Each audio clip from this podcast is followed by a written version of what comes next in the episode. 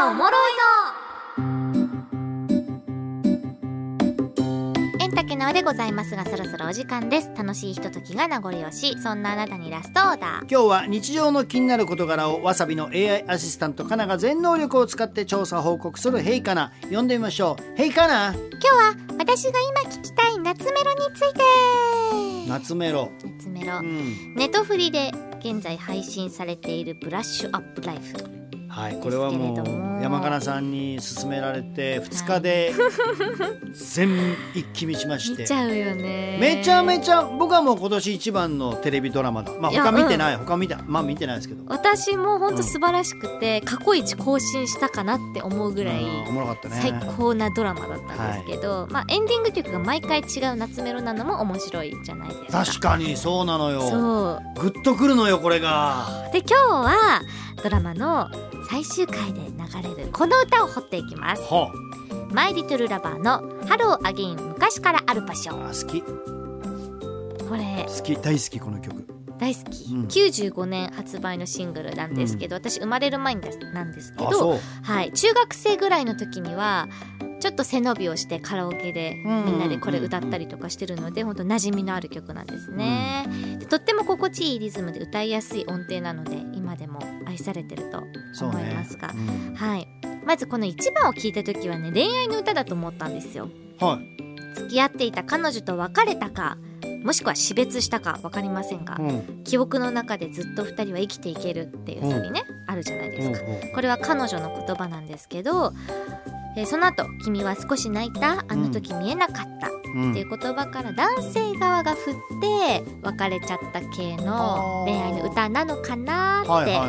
は最初解釈していました。しかししかしほんとブラッシュアップライフがきっかけでもう一回ちゃんと聞いてみようと思って聞いて衝撃を受けたんですけど2番。うん。2番の A メロ自分の限界がどこまでかを知るために僕は生きてるわけじゃないっていうの。はいはいはいはい最初そういう歌詞。うん。にもうこれ中学生の私は全く気づけなかった奥深さを今になって感じられたんですけどそれ聞いてあ恋愛の歌じゃないなっては思ったんですよ。だけど新しい扉を開け海に出れば波の彼方にちゃんと果てを感じられる。あ漁師さんの歌？え海に出ればよって。果てを感じちゃダメじゃない漁師さん。波の彼方違にこれもう人生観の話になってんのかなとはあ思ってつまり私が思うに一番に出てくる「君」っていうのは昔の自分のことを指していてうん。昔の自分が思い描いていたような人生にはならなかったけれども思っていたよりしんどいけどしっかり生きていこうよみたいな歌なのかな。なるほど。相手がいるのではなく。そうこれ自分の話かな。ここの2番ちょっと聞いてみて最初。うんうんうん確かに。でしょ？うん。でこれをこの曲がまあ最終回で。流れたな。流れるじゃないですか。うん。このドラマに落とし込むあたりうわすごいと思って私は。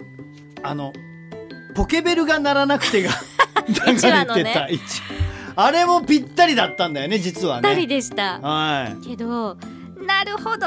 だからこのあドラマを見てからこの曲を改めて聴いたらものすごくリンクしていたというかはあそうだね。確かに。納得できたんですよ。うん。でね本当このドラマ「ブラッシュアップライフ」最高って言ってるんですけどこう何度も人生をやり直す主人公安藤サクラさんがうん。最後に行き着いたのが、まあ、手崎さんも見た通りとても心温まるはいじゃないですか。はいで主人公はその最後の人生って思うと全て貴重に感じるっていうことを話してたわけなんですけど、うん言ってた本当は私たちの人生やり直し聞かないはずなので。うんいいことも悪いことも今を大切にできたらいいなってものすごく思いましたね。確かになまあ面白くゲラゲラ笑えるドラマなんだけどああいいことを教えてくれるっていうドラマでもあったね。そうなんですよ。うん。2週目3週目あったらこうしたいなって思うこと結構あるじゃないですか。うんでもそうじゃなくて1回しかないはずだから全部大事にしないとなと思って。